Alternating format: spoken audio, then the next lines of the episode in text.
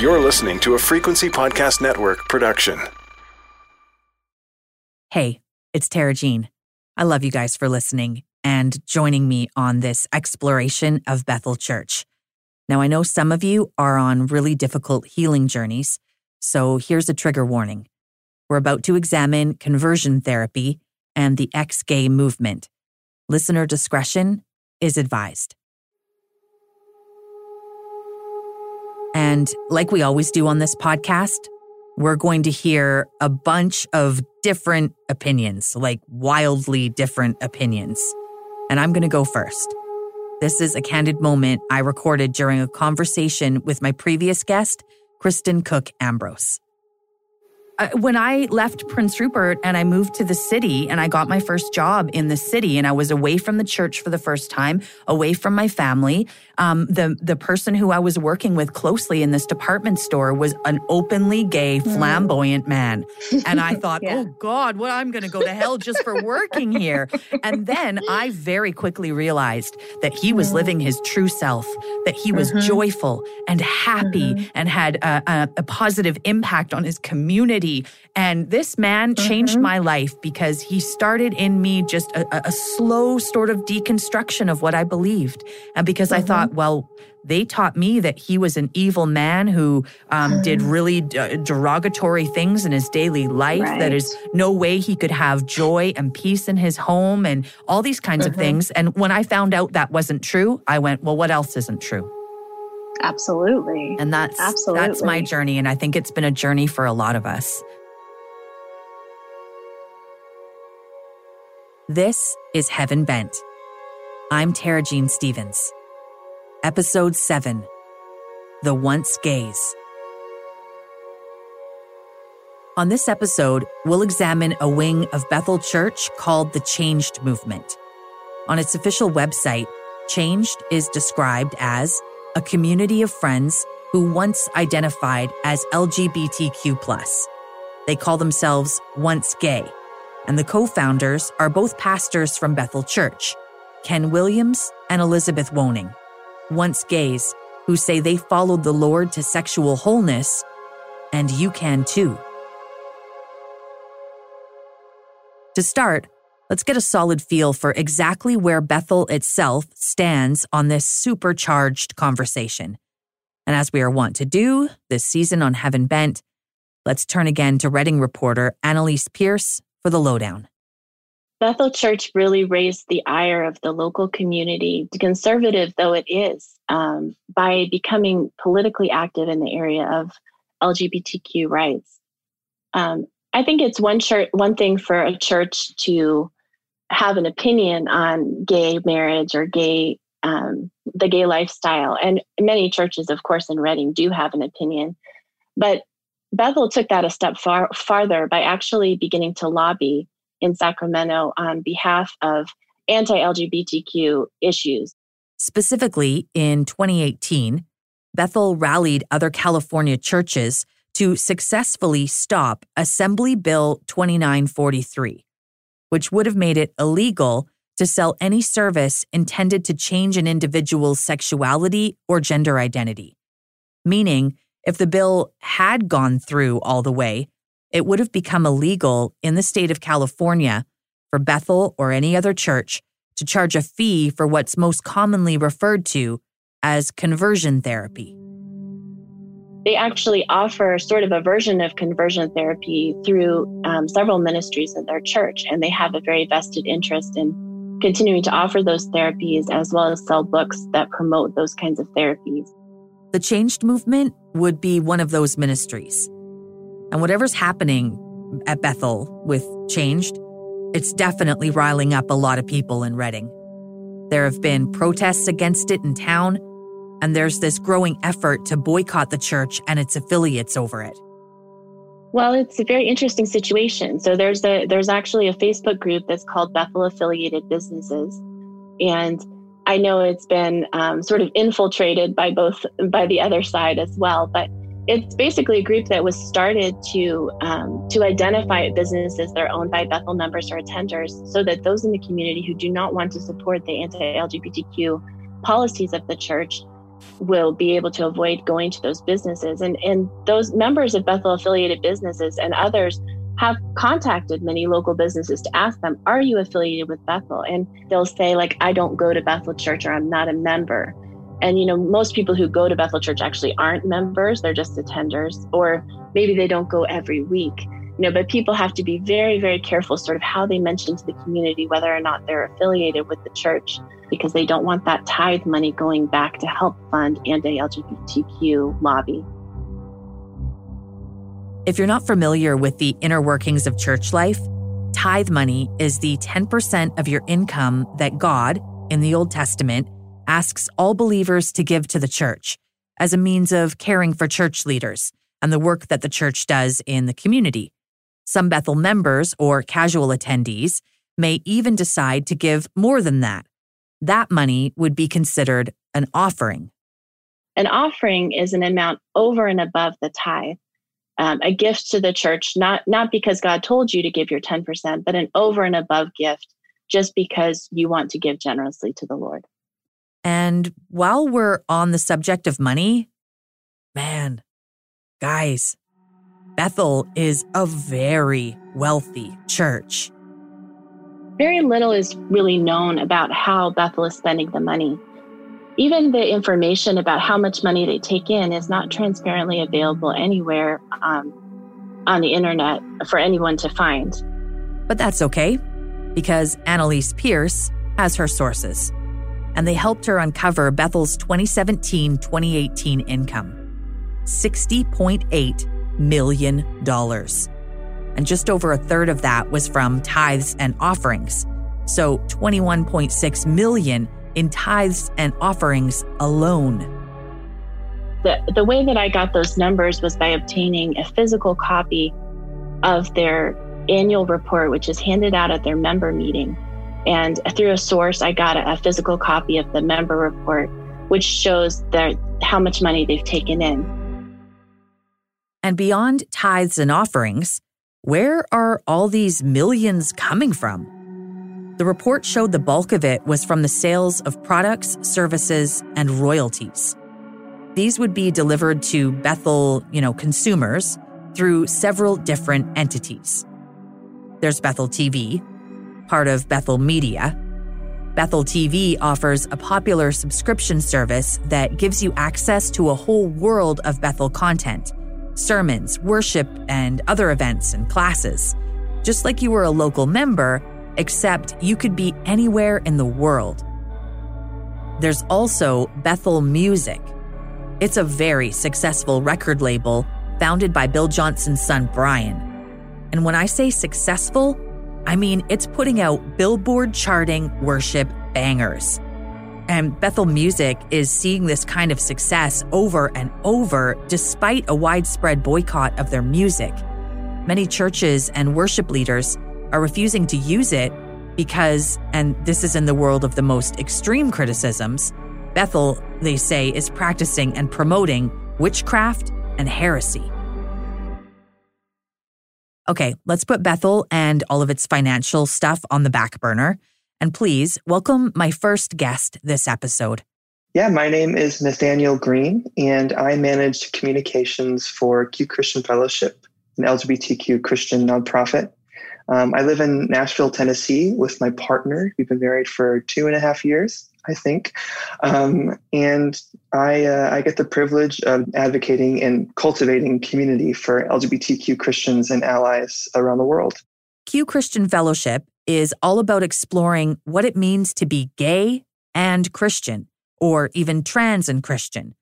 What does it, you know, mean to integrate your sexuality and your gender identity with your faith? Q is also known for starting a sort of counter movement to Bethel's changed movement. It's called Unchanged.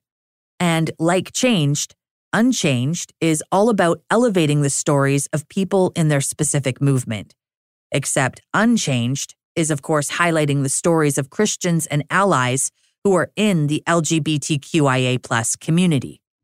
Yeah, I mean, so many of us have have tried. We've we've prayed earnestly to be different, to change. We've tried so hard to suppress who we were. I was personally convinced for the longest time that I would have a wife someday. Um, like it's it's part unfortunately it's been part of the journey for many of us. And a lot of it comes down to what do you what do you do with the bible? What does the bible actually say about uh, same gender relationships? What does the bible say about being a trans person and transitioning? That's the kind of the core question that every lgbtq person of faith has to deal with. Nathaniel points out that in his opinion Many Christians interpret the Bible without ever personally taking the time to learn about the historically accurate context in which it was written, the language in which it was written, who translated it. You can really overlook the cultural nuance, the complexity of, of the passage, and often you lose kind of the beauty in these passages too. So we sort of we we work with scripture. We we love scripture. Um, we believe in scripture but we we have to reconcile like our experiences our identities with our faith um, and that's difficult. For the christians who do agree with the biblical interpretation that homosexuality etc is a sin and punishable by an eternity in hell where you will suffer greatly weeping and gnashing your teeth for those Christians, sometimes bold and shocking measures are taken to try and overcome this sin in their own lives and sometimes in the lives of their children.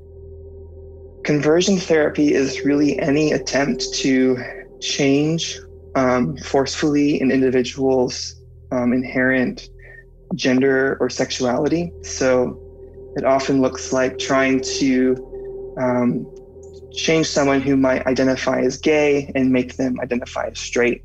Conversion therapy can be as seemingly harmless as heart to heart conversations between a pastor and a congregant, maybe a congregant who's struggling with their sexual identity. At its worst, conversion therapy, also known as reparative therapy, has been known to include things like antipsychotic drugs, violent exorcisms, forced nudity, and forced feedings. It, it, has been done in ways that are really violent, using, for example, shock therapy, um, trying to create negative associations in an individual um, with different images when they see them, so that instead of um, being attracted to an image, they might uh, be repulsed by it. But it, it has taken on a lot of different presentations over the years. And most recently, it's been particularly about this idea of change. So, again, in response to the changed movement, in July of 2019, on behalf of members of the Unchanged movement, Q Christian Fellowship published a sort of open letter to members of Bethel's Changed movement. The message is really you don't need to change who you are to be loved. You don't need to change your the, the fundamentals of your identity the way your, your sexuality is so much about how you experience the world how you express and receive love how you experience your, yourself how you love yourself how you love god how you experience god. And, it, and even in my own journey coming out was a process of realizing just how much my own identity uh, my own sexuality was was a part of everything Nathaniel definitely recognizes that there is sacrifice and great risk in coming out. He lost a job when he came out. He lost a lot of opportunities and friends. He lost relationships with some of his family. So, I, you know, personally, I deeply, deeply empathize with with the loss and the grief that comes with that process at times, and with the beauty and liberation and hope and vibrancy of coming out. So, you know, we're here. We we we just want uh, individuals who are going through that experience to know that, gosh, you're you're a beloved child of God, and we want you to know that you don't have to keep fighting. You can just rest in the goodness of who you are as God's child. Now, there's no dancing around it. Conversion therapy is widely discredited. It's been banned for use on minors in more than 20 American states and condemned by the World Health Organization and the United Nations. In 2020, the International Rehabilitation Council for Torture Victims even went so far as to officially deem it a form of torture. So, what is happening at Bethel? And is it anything like the nightmares I'm hearing about that have happened in other churches? My next guest definitely has some insight into this. Hi everyone, my name is Jandre van der Walt. Um, I'm actually Afrikaans. I live in South Africa in Jeffreys Bay. Jandre is a children's pastor in South Africa, but he's involved with two branches of Bethel Church. The first is called Moral Revolution. It's another, I guess you could say, movement whose vision is to see a quote, revolutionary shift that will help establish the safest, healthiest, and purest generation that has ever walked the face of the earth. A team of passionate individuals, it says, who are called to promote God's original design for sexuality. The other brand Jandre is involved with is similar. It's the changed movement. For me, I absolutely love what they're doing because you never actually hear about anything like this. You hear individual stories about freedom and what God has done about you know people walking away from the LGBTQ plus lifestyle. But um, the change movement is literally just about people that used to come out of that lifestyle and say like, hey, changed is actually possible. Like it is possible that Jesus is able to change what you're facing, what you're going through, specifically targeted at the LGBTQ plus movement. And yeah, it's actually really cool. I absolutely love changed. I love Ken and uh, I love Elizabeth, those who started it. And um, yeah, they're absolutely pretty amazing. Once we settled in, Jandre told me about the time he visited Bethel in Redding. It was back in 2018. I always like dreamed almost of going there because I really want to taste and experience God's presence there because people are like they're not Bethel is not really known as far as I know to actually plant churches uh, across the world. They're more known for the culture that they cultivate and the presence of God that they cultivate. And that's been happening for more than 40 plus years.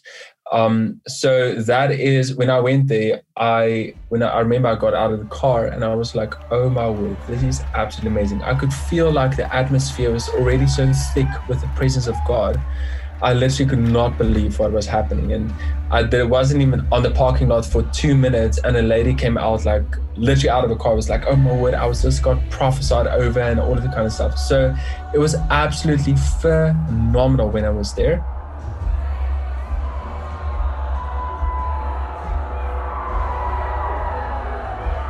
Off the bat, I'm gonna just say this: like I like a lot of my friends don't agree with what I believe God has done in my life, and there's a lot of friends that does. And the first thing whenever I encourage people in this journey or with any journey is that you have to get a revelation and an encounter with God. Um, because you can get as much head knowledge about Jesus and about scripture, but if you don't have an encounter with Jesus, um, it's not going to change. You're going to base it on someone else's opinion, then it's actually not your own thing that God has cultivated in your heart. So, some backstory Jandre grew up in a Christian family and they moved around a lot five schools in four different provinces. And by the time he was eight, he'd been molested by two different men. If you're a boy or a girl, you have your first sexual experience should not be with the same sex it needs to be with the opposite sex because that is how God created it to be. Right off the bat of Genesis 1, 2, and 3, that is how God created man and woman in his image and likeness. Man and women are supposed to subdue the earth, to multiply, and all of that. So my first experience was actually with man. So, and someone that I trusted as well. So I just felt like something was clashing with who I truly was meant to be. And I was like, whoa, like something is not lining up. Before he ever got involved with Bethel, back when he was just 15, 16 years old. He was called in for a meeting at his church. The leaders had caught wind that he was struggling with his sexual identity. So they called me in and they were like, um, hey, I'm um, come in. And they were like a group of five, six people. And there was a chair in the middle with a bucket. And I was like, what is what is this? I had no idea why I was here. They was just like, is this when I have a meeting? And they were elders and leaders in in the church that I was at. Um, and they literally just sat me down and they started like praying over me and delivering the demon of homosexuality and everything. And I was so scared because I was like, what is happening? I'm like, you guys have a bucket here. And I'm like, what is it? They're like, you have to throw up now because it has to come out. And I'm just sitting there. I'm like, whoa, if this is actually God, I'm, I don't want anything to do with it. Because I mean, imagine if you're in a church and that happens. I mean, that is that doesn't display God's heart in a correct way or his kingdom. Jandre's journey eventually led him to other Christians that he came to trust Christians in South Africa and Christians at Bethel, the folks that changed. People that he says helped him get the kind of support and therapy that he was longing for. Um, so I would definitely say um, conversion therapy, um, but not in this because I think if people hear therapy, especially for South Africans, they're like, "Oh my word, someone is going to try and change you." um, that was definitely not the case. Um, it was a complete like just such good um, friendship and leadership that happened and um, that just helped me and guided me into pointing me towards Jesus the whole time. Today, Jandre doesn't believe he was ever quote unquote gay. Instead, he believes that the sexual abuse he suffered as a child led him to temporarily live a gay lifestyle. More Heaven Bent after this quick message. Leosin Anyabu. I am Snowflake Calvert, and uh, I'm Yowemen, uh, Raramuri, and also Mayan from Chiapas. Um, I'm currently living in Huichin, Chochenyo Ohlone land, uh, which was renamed by white people as Oakland, California. Snowflake Calvert is my next guest, and she's a two spirit, someone who identifies as having both masculine and feminine spirit. Two Spirit is also a term that some Indigenous North Americans use today to describe people in their community who are a third sex. Snowflake believes there was likely once a name for it in Indigenous languages, but it was lost due to colonial homophobia over the last 500 years. She's trans, she's a dancer, and a drag performer, and she says that she knew she was queer from a very young age so yeah, I kind of was always in the closet in the back of my mind, secretly like hoping and wanting a real life for myself, um, to really find love, to really find happiness and just being able to be free and not having to have this parallel persona of, you know, presenting as a cis straight person. Cis for her means that she no longer identifies with the male sex she was assigned at birth. She no longer identifies with the male persona she portrayed when she was an insider at Bethel. Her time with the church started when she was 16 and lasted about eight years. It included being a big part of Bethel's dance team and Bethel's children's ministry. And she's joining me to share her experience growing up queer at Bethel. I'm excited, kind of, and then also kind of nervous. Um, I've never actually spoken publicly in any way about this. Like I have with like friends and family and things, but never publicly. So yeah, I don't know.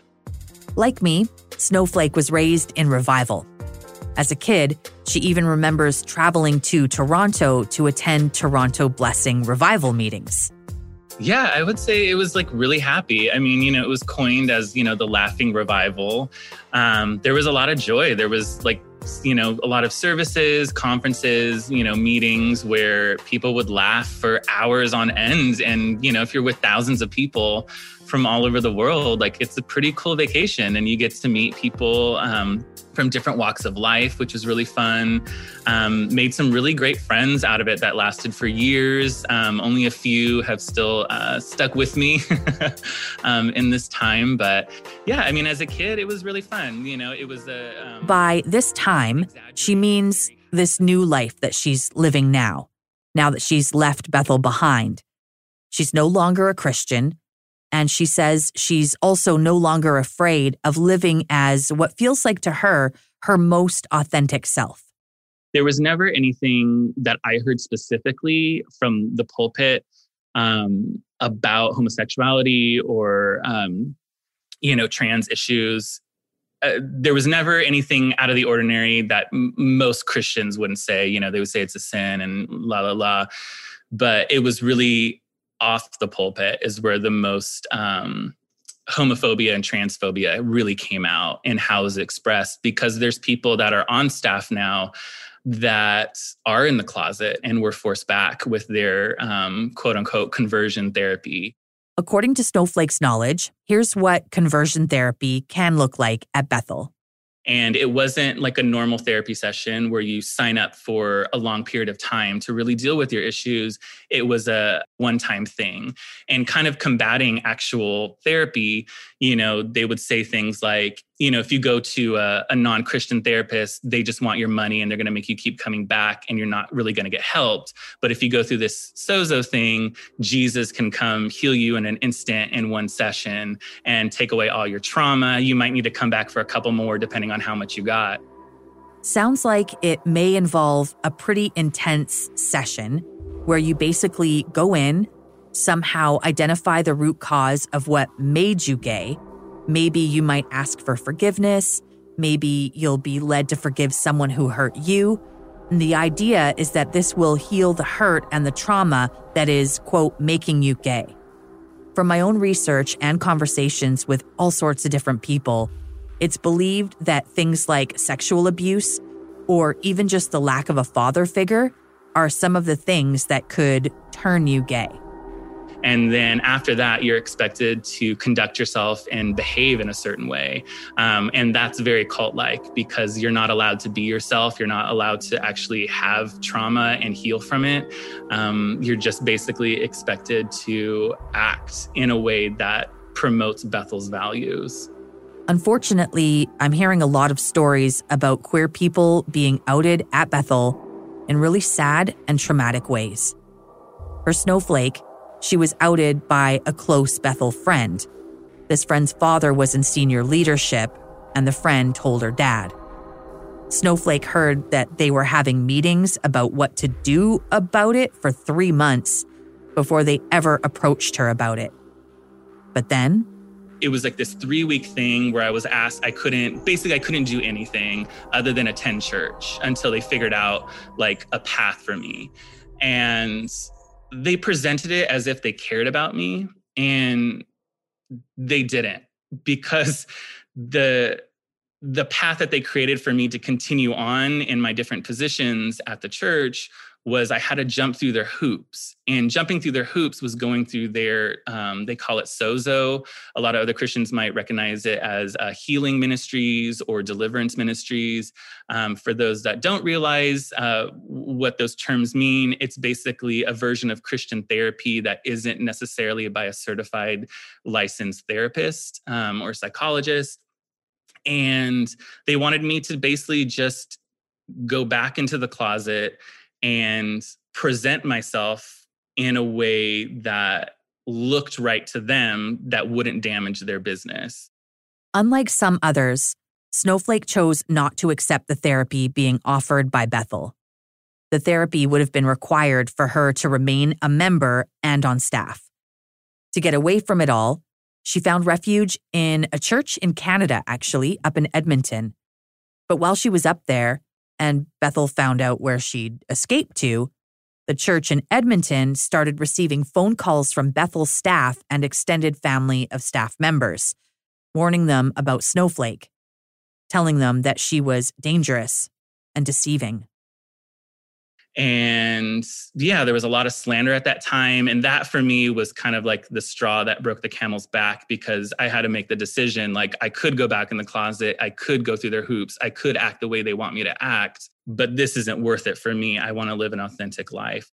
Dismantling her life from Bethel was very hard, and it took years to completely disconnect, especially because so many of her most intimate friends were still a part of it you know someone specific comes to mind um, and they actually came out um, we were really good friends and they came out um, they got outed in a very sad way um, and they tried for a good couple years to find a new life for themselves and pave that way to ha- be in charge of their own destiny but their whole family who was also a part of bethel and on staff cut them off.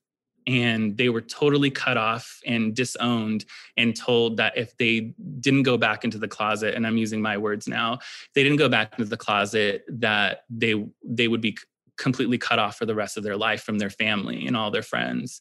And they were, that's how they were treated. And it basically forced this person to go back to the closet because they were lonely. They missed their family, they missed their, their relatives. And for this friend, for Snowflake herself, and for so many others, sounds like leaving Bethel is complicated even more by the fact that their income is often wrapped up in church work. You know, when you don't have you know revenue coming in when you don't have family support it gets really lonely and really hard. And this person went back into the closet and this person is now married um, you know they're living their life not as a lesbian but um, as a straight person. And for this person and for all the other people um, who are queer who are trans non-binary two spirit i just want you to know that like you are in charge of your destiny. You don't have to live like that. You don't have to have a double life. You are not wrong. You are beautiful and you are worthy of all love and you deserve good things and you deserve to live a full, authentic life where you don't have to act like people tell you to act. You can be yourself. Next time on Heaven Bent. Jesus said, cast out devils.